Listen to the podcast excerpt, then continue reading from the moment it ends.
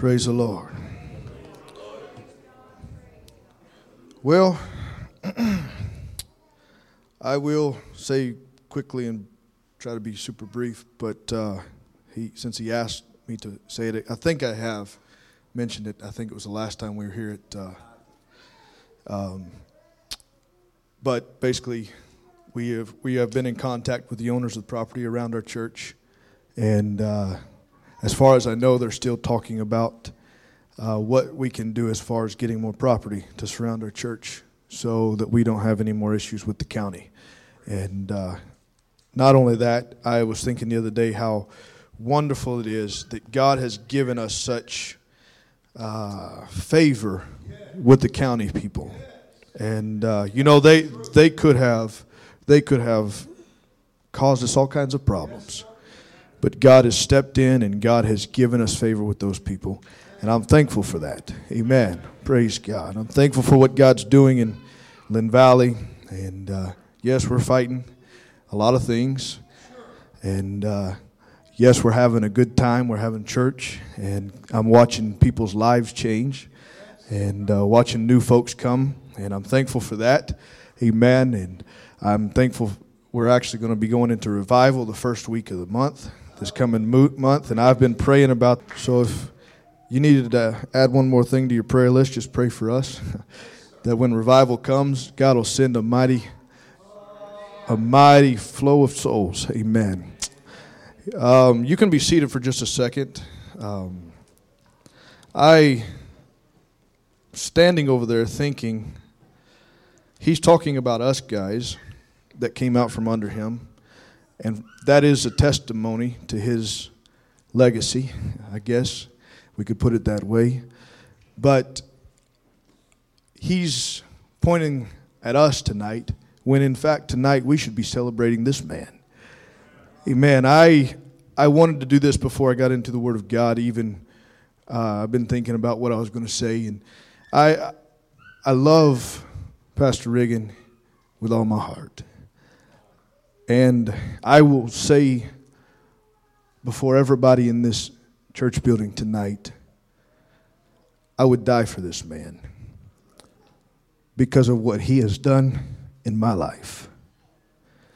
And I'm not the only one that he has invested in, and I'm not the only one that feels that way. And, uh, you know, he mentioned already the past year was, was a crazy year. And I'm thankful that God is still moving in our midst. Amen. And I'm thankful that God is still blessing. And I'm thankful also that revival is still in the air. Amen. It has not gone from us. And as I begin to pray and study for this message tonight, I began to think over the years and also think of what God's been dealing with me about over the last few weeks and uh, began to think about all of those Saturdays. All of those Saturdays. Brother Merriman, those were priceless, man. Well, it's 6, 5.30, 6 o'clock in the morning. The bishop would ask us to be here. And we didn't come and we didn't joke around. We didn't talk for hours, except for the fact that we were talking to God. I remember, and it was like 5:30 before I made it, and I had left straight from here to there. And those days, and you're going to have to forgive me because I will get emotional here. Those days and those hours of praying alongside my pastor meant more to me than anything in this world. That this man was taking me and he was he wasn't sitting me down and teaching me per se, but he was showing me the importance of prayer and what prayer could really do. We were facing some things in those times, and we were up against some walls that I believe began to crumble as a result of the prayer that went on. And I can't tell you enough. I can't thank Pastor Riggin enough. Maybe I should say it that way for taking the time and inviting me to that place. He could have been here all by himself doing that. But he called me. And he said, I would like for you to be there tomorrow. And he called my brother and Brother Merriman. And we met here. And, and the hours and the times that he showed me how to do battle in the Spirit and to get a hold of God and showing me what that power was all about. I have to say to you, church, tonight, do you realize that's why you are what you are today? Because behind closed doors at his house, hours into the night, this man is on his face, crying out to God for each and every one of you and still me today. That's more, that's worth more than money can buy. You could go take out every penny in your savings account and you could not repay this man enough for the things that he has done and invested into your life. Amen. Before she sits down, I've witnessed it firsthand. And I get to feeling guilty because I'm sitting there and she's not. Amen. And it just, I love her so much. And, and Pastor Reagan. I want you to know we have a jewel. We have a jewel of great price. And I don't want to ever throw it away. I don't want to ever take it for granted. Amen. Praise God. Amen. If you could stand with me this evening. Ezekiel chapter number 30, 47, I'm sorry. Ezekiel 47. We're going to read verses 1 and 2, and then we're going to jump down to verse 7. Amen. I will tell you, I, I don't know if he could tell that day when he asked me to preach the anniversary service. I sat for a second. I was like, did I just hear what he said? did, did he really mean what he just said? And uh, so I told him I'd be more than happy to. It'd be a great honor. And it is an honor here tonight for me to be able to preach this service. And uh, I pray that I'm, God can use me to be a blessing this evening. Ezekiel chapter 47, verse 1 and 2, and then we're going to jump down to verse 7. Afterward, he brought me again unto the door of the house, and behold, waters issued out from under the threshold of the house eastward. For the forefront of the house stood toward the east. And the waters came down from under the right side of the house at the south side of the altar. Then brought he me out of the way of the gate northward, and led me about the way without unto the utter gate, by the way that looketh eastward. And behold, there ran out waters on the right side. And jumping down to verse 7 And now when I had returned, behold, at the bank of the river were very many trees on the one side and on the other. They weren't there before. Then said he unto me, These waters issue out toward the east country, and go down into the desert, and go into the sea, which being brought forth into the sea, the waters were healed. Can you say that? Because these waters shall come thither, for they shall be healed, and everything shall live. Everything shall live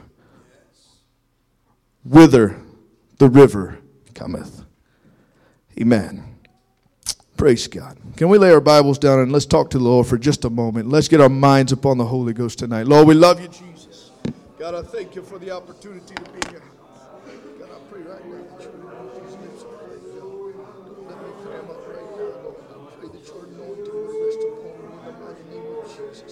I pray your spirit overshadow this house right now. God, that your Holy Spirit, God, would revelation come. God, I pray today you would anoint these lips of clay in the name of Jesus Christ of Nazareth. I pray today, God, that you would move into our midst today. Allow your spirit to have free course in this house tonight, Lord.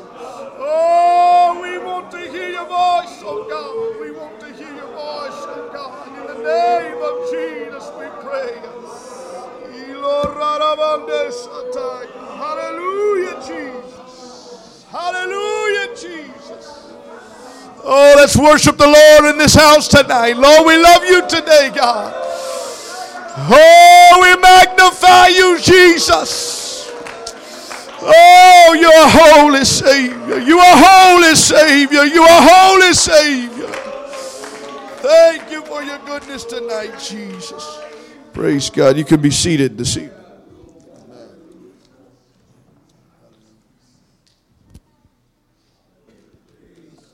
Bear with me for just a few moments while I build a foundation. And we're going to go somewhere tonight. If you ride with me, I'm going to try not to take a lot of your time. Amen. But we read here in, in our text a passage where Ezekiel is taken in a vision and uh, he sees water flowing from the threshold of the church. Go There and find that they always referred to the temple as the house of the Lord. Amen. It's important because this is where he dwelt. This is where his this is where he abode, if you will. Amen. And so if you're gonna if you can allow me to do this, let me preface this whole message tonight. This is not an interpretation of this passage, all right? I'm making an application to what this to this passage of scripture this evening. Amen. There, there's a couple of different ways you can look at the scripture. Amen. And I'm going to pull an application tonight. Amen. I, I think that it could apply to each and every one of us. Amen. This is what God's been working on my heart about. I've I've taught some of this to my church, but not all of what I have put together for tonight. Amen. But he noted that the source of the water began at the threshold of the house of God and that the water began to flow from the threshold eastward out the east gate. But one thing that he mentioned in verse 1, and that was at the end, and he said, It flowed, the waters came down from under the right side of the house at the south side of the altar. The source, you, you have to understand tonight, was God, all right? God was the source of this water that began to flow from the temple. However, there was one thing it had to go by before it made it out the gate, and that was the altar. That was the altar. Amen. You got to understand that there is a river of life flowing today. And the source of that river is Jesus Christ. Are you with me tonight? Hallelujah. The source of the river is Jesus Christ. Amen. And I don't believe for an instant that the Word of God ever has anything in there by accident. Everything that is stated was stated by ordinance of God or made it past the altar before we find that it began to get any depth to it. You follow me tonight? It was after it passed the altar that we see the man coming with the line. And he began to measure out. Amen. And we can go to Ezekiel's 47 verse 3. It says, And when the man that had the line in his hand, amen, you understand Verse 2 is where we stop tonight. And it said, Then brought he me out of the gate northward and led me about the way without unto the other gate by the way that looketh eastward. And behold, there ran out waters on the right side. All right, verse 2, verse 3 follows. And so they're still talking about the same water that began to issue from the threshold of the house of God and has gone past the altar. And now in verse 3, we find the man that had the line in his hand uh, went forth eastward and he measured a thousand cubits uh, and he brought me through the waters and the waters were to my ankles. And verse 4, he said, And again he measured a thousand and brought me through the waters. The waters were to my knees now. And afterward, verse 5, he measured another thousand, and it was a river that I could not pass over. For the waters were risen waters to swim in, a river that could not be passed over. And he said unto me, Son of man, hast thou seen this? Then he brought me and caused me to return to the brink of the water. There's something that I want to point out before I move on here tonight. Uh, amen. The, the, the thing that I, I've already stated was the fact that the water that was flowing from the threshold had to first go past the altar. Amen. And I, I am going to make some speculation here. The scripture don't say this, uh, but I'm going to say, according to what I read here in the scripture, we don't find any depth coming to that water until it passes that altar. And we begin to see, and I'm going to make this assumption tonight, that it is the altar that regulates how much the Lord allows to flow. Basis Next thing you're going to be able to see is what, what Ezekiel began to see here as he began to measure out. I began to look. I said, what is a thousand cubits? Uh, from what I could gather on, on the internet, all right? Uh, amen. I began to look, look around and, and, and what I could see, they said a thousand cubits is roughly 500 yards. Amen. So he measured out 500 yards. And, and this is, I'm assuming, from uh, the gate of the temple. And he measures out 500 yards, five football fields. And there's water. The water's deep enough to cover his ankles now. Measures another 500 yards out. And now it's up to his knees. He measures another 500 yards, and now it's up to his loins. And then he measures out another 500 yards. So here we are, about 2,000 yards away from the temple gate. And this is a river that cannot be passed over. It is a river that only you can swim in. It is, it is uncontainable. And you, you, you have to understand from my mindset, uh, I begin to think that's a massive amount of water in just a short span. Uh, amen. And I begin to think, uh, you know what? When I begin to pray uh, and I begin to seek the face of God, uh, I begin to realize that I have access to the source of the water. And Jesus tells us uh, in the scripture, He said, out of your belly shall flow rivers of living water. oh my God. Hallelujah. Let me slow down here for a second. I'm getting way ahead of myself. Amen. Praise God. Amen. About 2,000 yards. I'm going to back up because I'm way ahead of myself. Amen. But I, am going somewhere here tonight. So just ride with me. Amen. But knowing the two things that we just talked about, uh, the fact that it began at the threshold and it had to go past the altar. Amen. And then when I realized that it made it past the altar, then we begin to see where the depth begins to come. Amen. Uh, Second Chronicles tells us uh, that if my people, which are called, he said, I will heal their land. Amen. That's important for where we're going here. Amen. The flow of the water is regulated by the altar. The flow of the, the living water is regulated by the altar. Hallelujah. We don't have to simply rely on a priest to, to, to sacrifice an animal on an altar anymore because the ultimate altar was the cross. And the perfect lamb was slain upon that ultimate altar.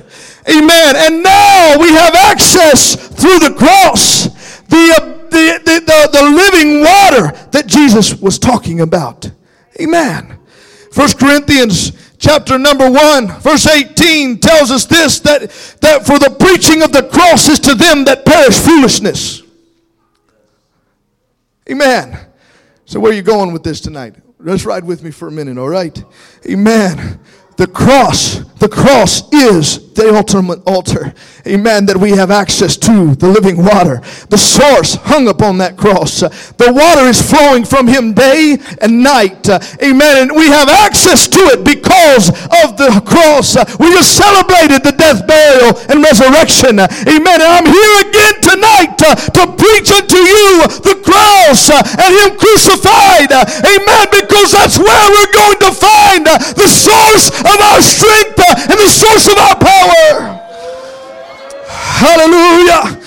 Amen. For the preaching of the cross is to them that perish foolishness, uh, but unto us which are saved it is the power of God. Uh, for it is written, I will destroy the wisdom of the wise, uh, and I will bring to nothing uh, the understanding of the prudent. Uh, where is the wise? Paul said. Uh, where is the scribe? where is the disputer of the world? have not God made the foolishness made foolish the wisdom of this world. verse 21 For after the wisdom of God this world but to those of us that are filled with the Holy Ghost, uh, it is power to us. Amen. Amen. Hallelujah. It pleased God. For after that, in the wisdom of God, the world by wisdom knew not God. It pleased God by the foolishness of preaching to save them that believe.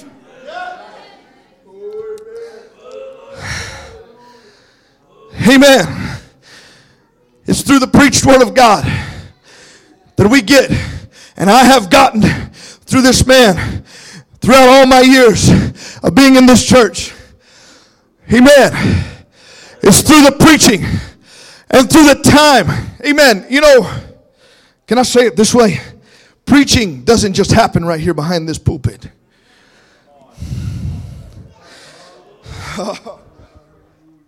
Preaching doesn't just happen when we get a mic in our hand and begin to scream and holler and get red in the face. But preaching happens on a daily basis. I've watched this man on a regular basis. I am privileged to have had a bit of a closer relationship with him than most anybody that I know.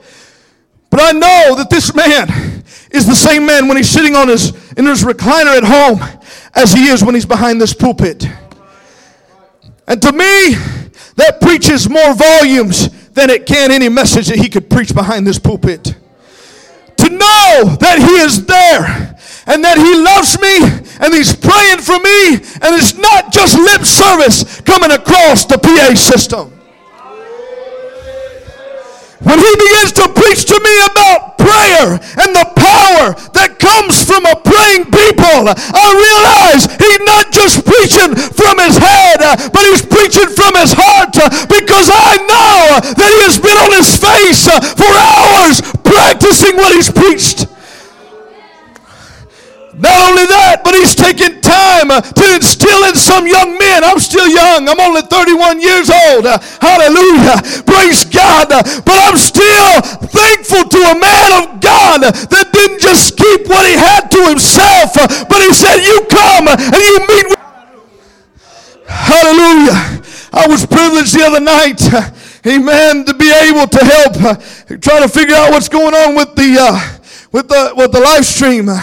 And uh, Brother Josh was out of town, and I, I, was able to log in from home, and I was listening and making adjustments. And amen, I, I was able to listen through the whole service. Uh, amen. And I began to listen to his heartbeat again uh, as he began to talk about how revival comes through prayer. And he began to talk about uh, how we need to apply ourselves uh, in a mighty way to prayer.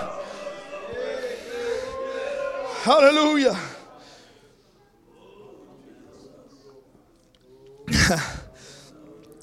I'm not even on my notes right now. Amen. I just got to follow what I feel. I remember sitting, I, I, remember him telling me time and time again, and he said over this pulpit, uh, time that, that he was in a place uh, in the United States, uh, amen, pastoring or trying to pastor, should I say. Uh, and he said he was, they were in a business meeting, I'm assuming, uh, and this man came down and he said, Preacher, let's settle this like a man right here and right now. And his response is the same response I've always heard him say. And he reaches out to the church and he said, Church, let's pray. And he began to say, and the bishop told us, he said, and that man got, got so angry. And he began to try to slander him. But all he could say was, All you ever know how to do is pray. And you know what? To me, that's not slander. To me, that's power. Because when a people begin to pray, there is no telling what God will begin to do in the midst of that praying people. Hallelujah. I've been teaching our folks, and I, I this is a while back, but I, I uh, about two weeks ago. Sister Rena actually re- was reaching out to me, and she said, Pastor, I- I'd like to get a hold of that entire series of the bishop teaching on prayer, first of all. And uh, there's a lot of broken links on the website. And so I, I then when we had a powerful move of God, uh, there was a Sunday morning that we, we sang about half a song, I think, in the middle of that song. Uh, the Holy Ghost swept in uh, because this church had been praying in such a mighty way. Uh, the power of God said, you know what? I'm just going to meet with you this morning. There couldn't be any preaching that morning. All we could do is weep uh, and to cry and to, and, to, and to let the Holy Ghost have his way because of prayer. And I was sitting there that morning, that, that evening in my bed. I was laying there actually. And I be, he began to preach. I began to listen to the first one. And I began to hear the wails of the church rise in that message. And I'm telling you, I couldn't sit there very long before I was in my couch crying out to God. My kids were in bed. I went and shut all their doors. I didn't want to wake them up, uh, but I shut all their doors and I fell on my face. I don't know how long I spent there in prayer saying, God, I've got to get back uh, to what we had that day. Uh, I want to see a glory fall in our midst in Lynn Valley. I want to see revival like you have promised. But I began to realize as he preached, he began to say, we can't have it without the prayer of the saints.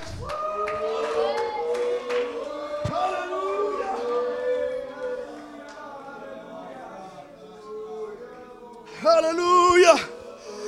Hallelujah. And as I began to pray that night, this message began to in my mind. Uh, and I began to think uh, as I had been studying Ezekiel 47 for a while now. Uh, and I've been asking God, show me uh, where this applies to us right now. Uh, and I began to study and I began to realize, uh, you know what? There is a source that is flowing in every single church that is teaching the truth. but I'm telling you today, we begin to regulate how that water begins to flow to the world that's around us. Uh, we begin to determine uh, how they are satisfied with an old taste. I want it right now. I want to be able to taste of it again tonight.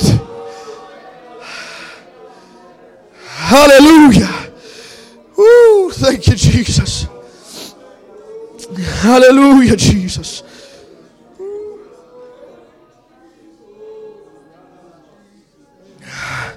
preaching of the cross. Jesus, Jesus exemplified what it meant to go to a cross. He exemplified what it meant to go to a true altar and to die out completely and totally. He was the ultimate sacrifice, I understand. He had to do it for mankind to be saved. I understand. But you have to understand, He didn't just do it uh, just because it had to be done, uh, but He was also showing us a precedent. Uh, he wanted us to understand if you really want the will of God to be done like, I, like He wants it to be done, you've got to sacrifice everything.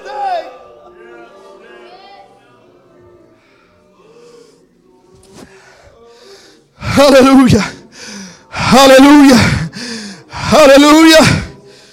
Praise God. Praise God. How do we know that we're going to be saved? We know this through the preaching of the Word of God. How does the preacher know what to say? You have to understand this. You say he, he sent. That's what the Word of God says. But you understand what that word sent means? It, it, mean, it implies more than just being, hey, Jerome, go back to the back of the room. It's more than just me obeying a voice, but it's me creating a relationship so I can recognize that voice.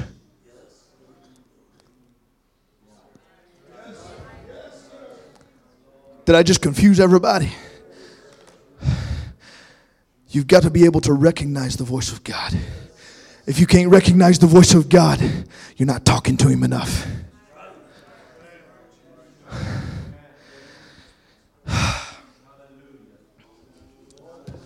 Hallelujah. This is not where I was headed this evening.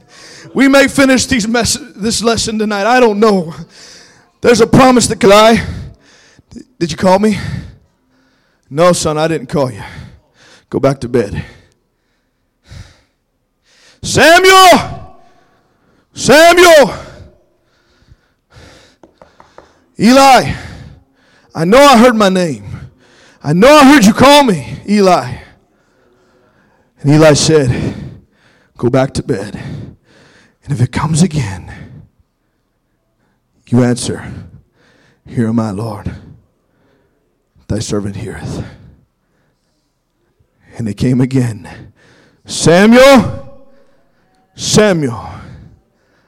And finally, Samuel said, Okay, Lord, here I am. Thy servant heareth. Samuel wasn't familiar at first, but something changed in Samuel. Something changed, Brother Merriman. God spoke to Samuel. He told him there's a man named Saul that's out looking for his dad's donkeys that have gotten out. And he's going to be by asking if you have heard anything from God about those. And you're going to tell him that he's going to be the king of Israel. And this is the same Samuel that at the beginning he didn't really understand or he didn't recognize the voice of God. But when God said, Go to Jesse's house, and I will show you whom I have chosen. And this is the same Samuel that went and told Saul, You follow me. He learned the voice of God. He became familiar with the voice of God. And the bishop can correct me if I'm wrong, but I don't think it's just the, the pastor's job to hear from God. Do you hear me tonight? It's not just the pastor's job to hear from God, but each and every saint of God should have such a relationship with Him that when He begins to work on your heart, and He says, Hey, I, I, I think that it's time to put this aside for a while. I think it's time to do a little fasting for a while. And the pastor hasn't announced it across the pulpit, but God's been working on my heart. And he's saying, uh, Madison, Madison, I want you to take some time and do some consecration for a little while. I want to spend some time with you. Amen. It, it, boils down to how much uh, do you want the river of living water to flow out from your life?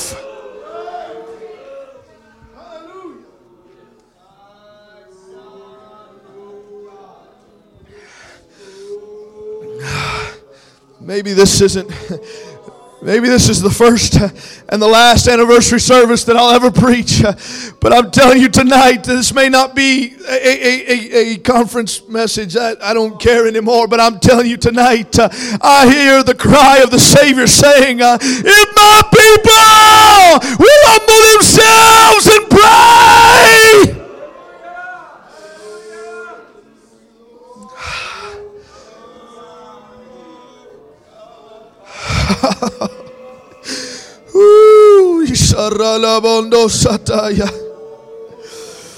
you see, it started with the altar.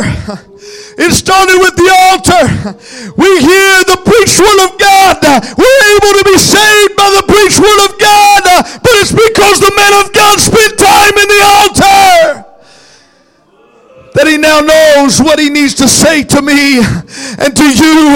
Amen. And that the river of living water shall flow uh, as Jesus told uh, them in John 7 and 38. He that believeth on me, how do they believe? Through the preached word of God. Uh, how can they preach when they are sent by God? Can we listen to his voice? Can we hear what he has to say? And if we can, and we can believe on him, uh, as the scripture said, uh, out of his belly shall flow rivers of living water. Hallelujah. Hallelujah.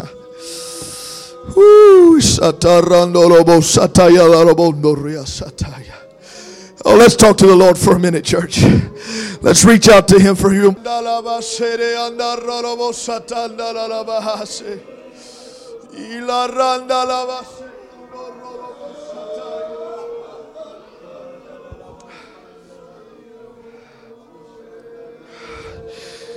Oh.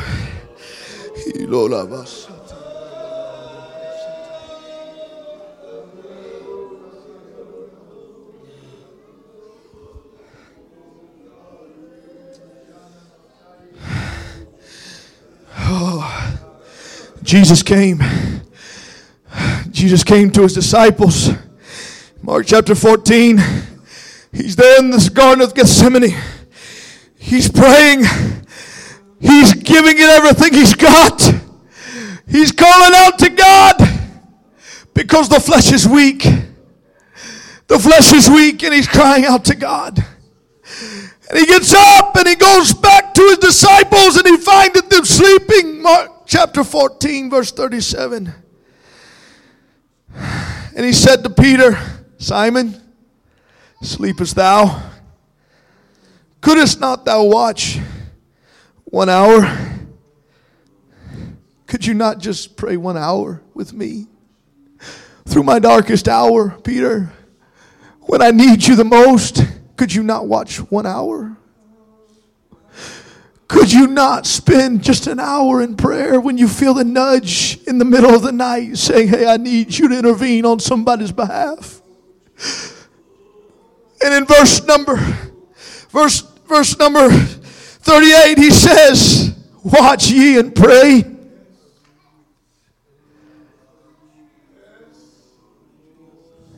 Watch ye and pray.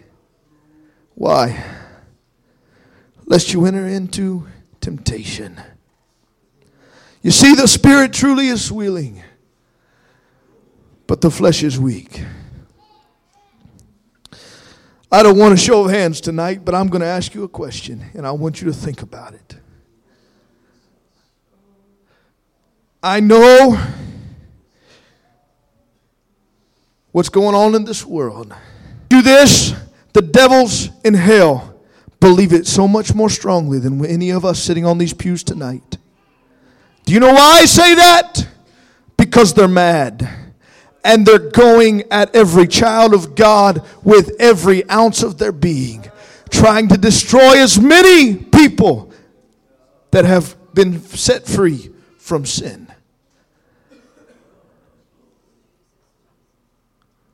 Brother Brandon Hilton, what how can we overcome these things? What? Could you not watch one hour? Watch ye and pray lest you enter into temptation. My church is probably going to get so sick and tired of hearing me talk about prayer. I have scheduled our Sunday school around prayer. The next three weeks, we started today, we're pro- talking about prayer. Today, we talked about why pray. Next week, we're going to be talking about the power of prayer, I think it was. And the next week, we're going to go even deeper into prayer and trying to teach our children at a young age because when they become a teenager, they've got to have those principles inside of them. And if they don't have that, they're susceptible to the enemy. And I want to save every child that I possibly can. But I have talked about prayer. When they call me and say, Pastor, what do I do about this situation? I said, Well, we need to pray some more about it. They say, but, but what's the answer? We got to pray about it. We've got to pray about it. Brother Darren, is that not the truth? We've got to pray about it. You've got to understand something. I'm, I've dealt with folks, not just folks in, inside my church right now, but folks that are outside of my church, talking to them, and they say, Preacher, how do you overcome sin? How do you keep from that's too simple. And if I'm being too elementary about it, then, Bishop, you tell me. But I'm telling you tonight do you want the living water to flow in your life?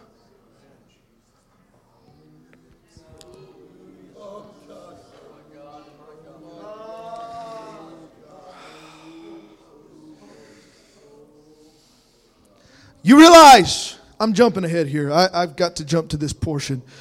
Because you realize this river that flowed from the temple, after it got past the altar and it began to grow in, in, in massive amounts, in depth uh, and in width. The Bible began to talk about uh, that it went down to the sea and it healed the sea. Does anybody know what sea they were talking about? I didn't either until I did some study. Amen. And it began, I began to realize, Brother, Brother Leba, that that sea that they're talking about is that famous Dead Sea. Anybody know what the Dead Sea is? It's a Dead Sea. I hear tell that you can go out on that sea and you won't sink. That's pretty amazing. Because I sink like a rock when I get in water. I'd like to see that. No. That's what I hear too.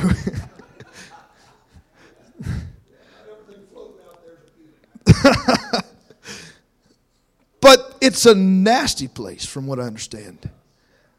There's no life. Isn't it? Is it the fact that there is water flowing into it but not out? It's a dead spot.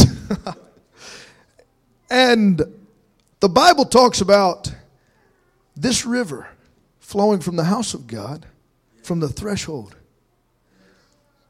But can I put this spin on it?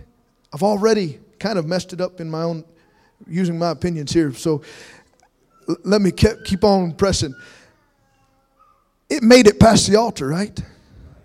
My question is, what would happen? It says that that river went through the desert. My question is would it have died out at the desert? Would it have even made it out the gate? Again, this is an application. This is not interpretation, all right? Would it have made it out the gate? But that altar was active. At least it was in the vision. And as I began to think about it, and we already talked about Jesus Christ being the source. If the river in the vision that Ezekiel had can take, Brother Nick, the Dead Sea and bring life to that thing, that's miraculous. That's powerful. I've seen pictures of that place. And from what I could tell, it, it, was talking about how fishermen can go out there and throw their nets out and, cast, and grab multitudes of fish in the river and in the sea, from what I could tell. That's a miracle. That's a miracle. But do you know why it became, came to life? It's simply because the source was able to make it to something that needed life brought to it. Let me jump down. I'm, I'm way ahead of myself, but that's, that's all right. We're going to keep on pressing here. Those things that were dead, they came to life. Amen. In fact, verse 8 in Ezekiel 47, he said, Then said he unto me, These waters issue out toward the east country and go down into the desert and go into the sea, which being brought forth into the sea, the waters shall be healed. It made it to the waters. It healed the Dead Sea. Now there's life there where there was once no life. The rivers of living water, river touched, came to life. It's in your Bible. You can read it for yourself. Ezekiel 47 and 9. Amen. I, am I'm just going to keep on pressing here because there's, there's a place I want to go. I want you to understand when that river of life begins to flow like it should be flowing. Amen. In the altar, in our life is active. All of a sudden, when, when the river is flowing out, everything that it touches comes to life. Amen. Hallelujah.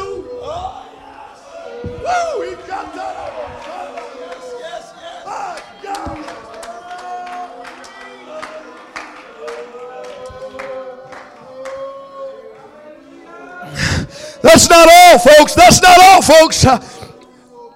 The Bible goes on. Everything that was dead came to life. Everything that was living has even more life. Amen. But it goes on and it says that the miry places and the marshes will dry up or become just salt, become unprofitable. Amen. You know what that tells me tonight? That when the river of living water is flowing as it should, those things that have been messing with my mind.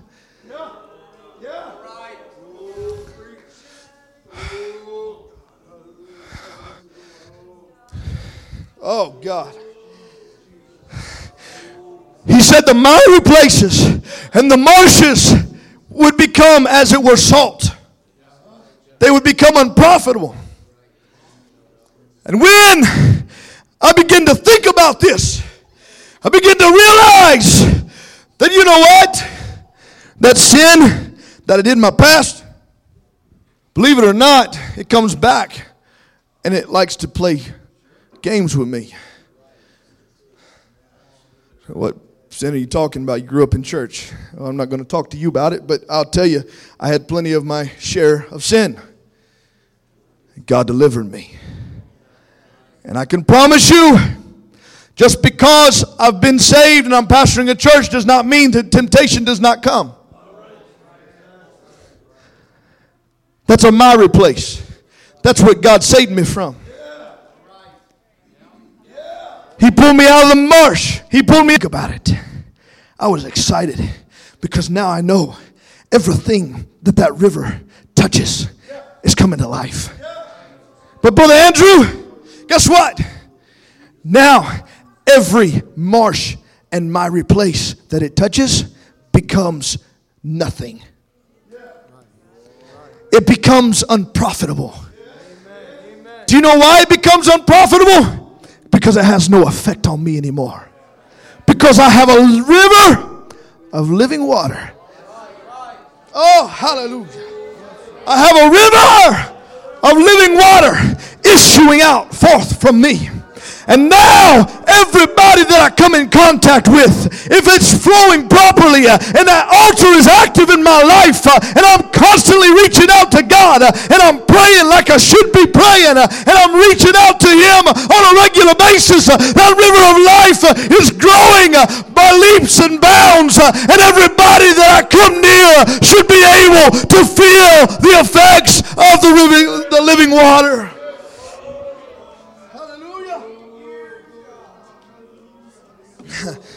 The psalmist said this in Psalms 21. Sorry, Psalms 27, verses 1 through 8. The Lord is my light and my salvation. Whom shall I fear?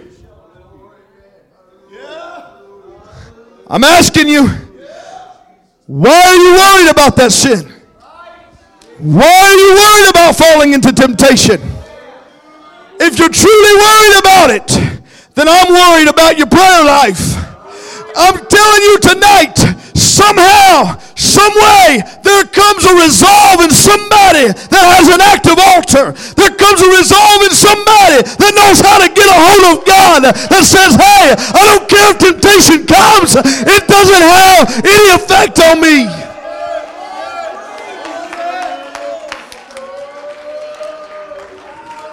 The Lord is my light.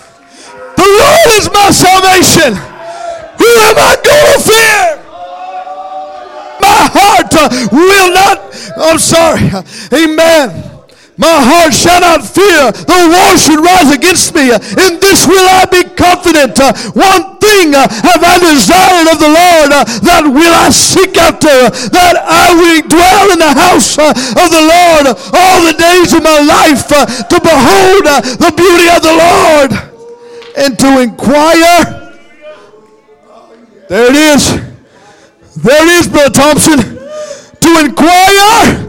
Brother Burgess, he's still talking about prayer. He's still talking about reaching out to the Lord and communicating with Him and to inquire in His temple. Why? Why in His temple? Because that's where the source came from. Hallelujah. Why is it important that I make it to the house of God? Because that's where my help comes from. Oh, hallelujah. Woo, you can be seated. Hallelujah. I'm not finished yet. I know you wish I was, but I'm not. Hallelujah.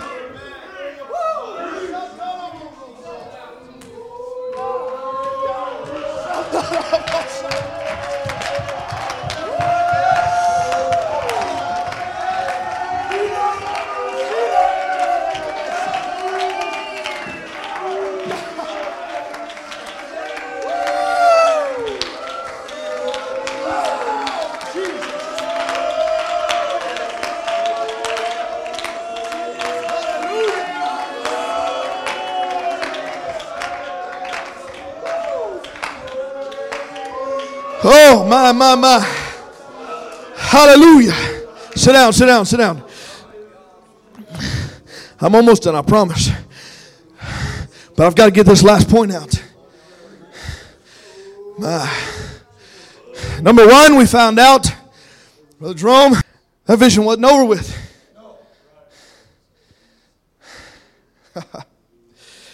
Woo. Life came to everything it touched. Everything that bothered them and that was a problem came to naught. Number three,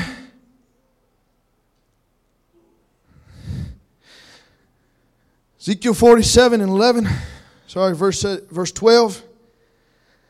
And by the river, upon the bank thereof, on this side and on that side, shall grow.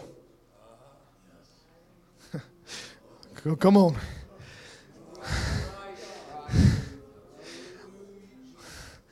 And on the bank on this side and on that side, he said, shall. Does that do anything for anybody? God said, it shall happen. And he said, It shall grow all trees. But not just any trees. Not just any trees. If it was just any tree, we would be able to cut it down and build a house. We could build whatever we need to. Trees are profitable for that type of thing. But the Bible says, On this side and that shall grow all trees for meat, whose leaf shall not fade, neither shall the fruit thereof be. Those of you that are reading your Bible right now, shall not be what? Consumed. It's not going to run out. It's not running out, Brother Thompson. These trees that are going to grow up, Sister Becca, they're not just going to grow up and spring up for a time and go away. But when that river touches it, you're going to leaf is never going to fade away. There's always going to be fruit uh, available to those who need nourishment. That's not the end. It said, and it shall bring forth new fruit uh, according to his months, uh, because their waters they issued out of the sanctuary. Oh, it's not over yet. He said he's going to supply all the food that you need, Brother Chad, everything that you need to have nourishment and to uh, live by, you're going to have it. But he took it a step further. And he goes, the, this other new fruit that he's talking about, it's going to be there, but it's not going to be there for meat. Oh, my. But that leaf is going to be there for medicine for medicine. So not only am I going to be able to have my nourishment that I can live, But if I become sick or if I begin to ail at all, I'm going to have something there that's going to be able to be applied to my life that's going to bring life back again. Amen. And it's never going to fade. It's never going to go away. Amen. I'm thankful tonight for the living water. Amen. I'm thankful tonight.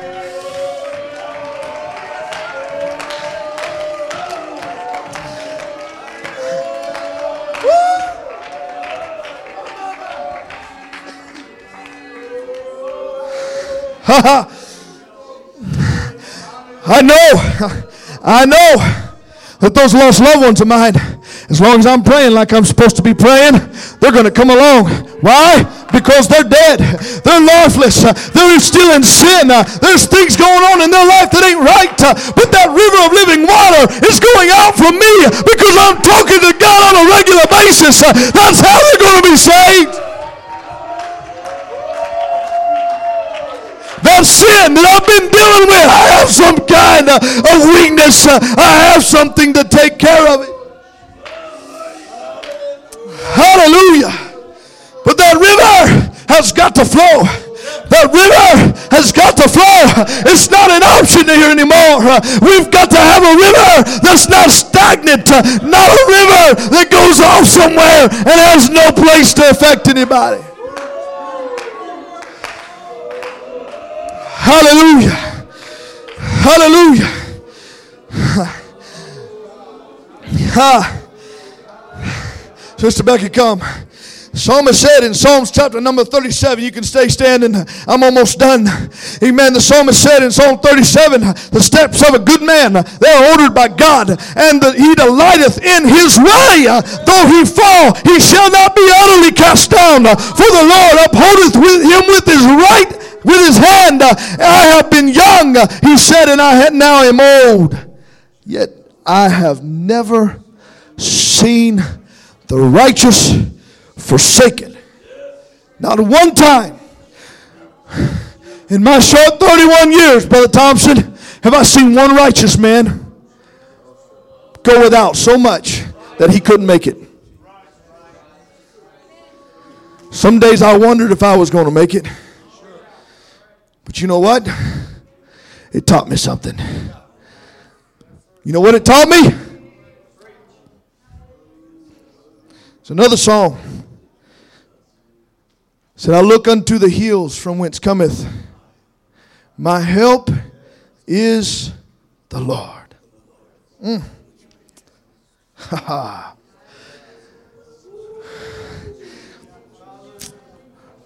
My. I feel the Holy Ghost here right now.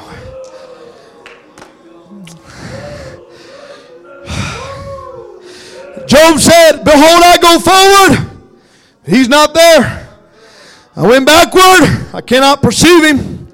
On the left hand, where he doth work, but I cannot find him. He hideth himself on the right hand, that I cannot see him. But you know what? All that Job went through, there was still a river flowing there was still a river flowing. How do I know? Because at the end, he came through. Not. Just because you feel like your ceiling, your, your, your prayers hit the ceiling. I can promise you he hears every word that you say. Say, how can you say that with such assurance? I'm not one to drag, drag this back down, but I would tell you this from experience. I went, I want to say almost two months. I came in this place day, night after night. Remember we didn't have this big old platform. And this we had that round part. My favorite place to pray was in that corner over there. And I spent some times. And dad, I can tell you right now, there was almost two months' time that every time I prayed, Pastor, I didn't feel nothing. I didn't know where he was.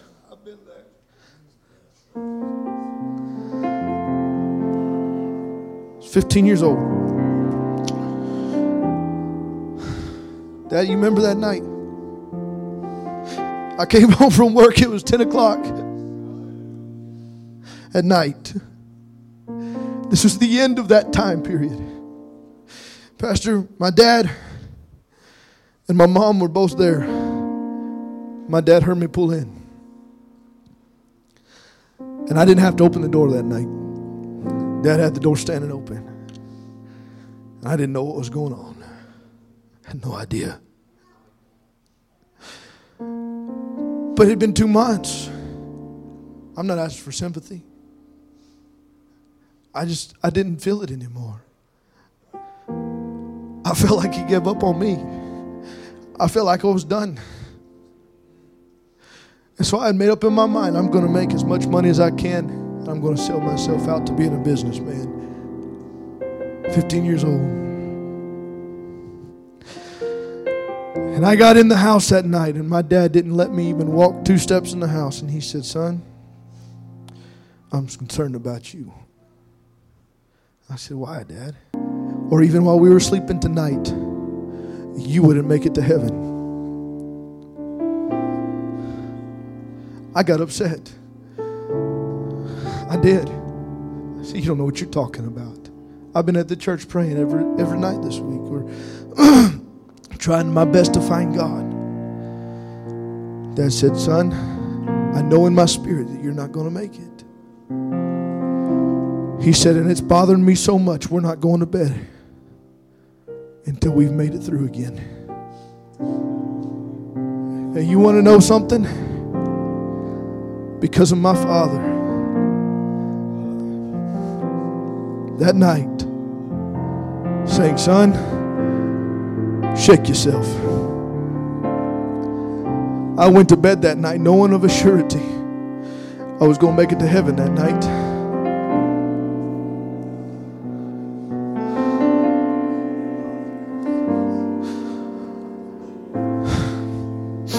Was a river flowing out from somebody, Pastor. And it reached out and it touched this young man. And I can't say thank you enough.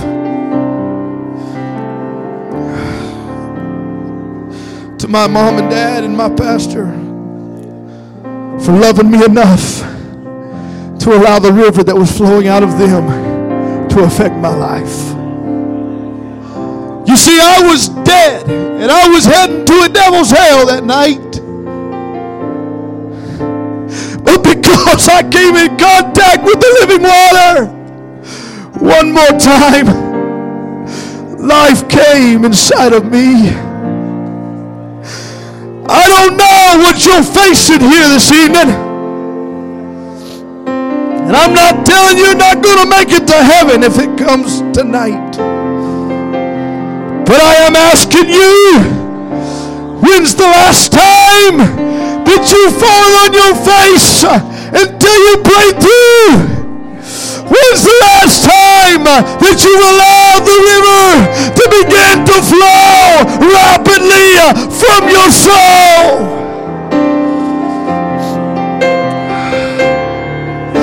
I'm not here to condemn one person. But I'm here to promise you if that river begins to flow again, there is so much potential in your life. Don't give up. Keep on praying. Because prayer is your only strength. Prayer is your only hope. These altars are open tonight if you want to find a place to pray. If you want that river to begin to flow rapidly again. These altars are open for you this night. Oh, don't give up, child of God. You've never been filled with the Holy Ghost, you can begin that river flowing tonight. It begins at the altar. It begins at the altar. Why don't we all find a place to pray for a little while tonight? Let's talk to the Lord for a little bit.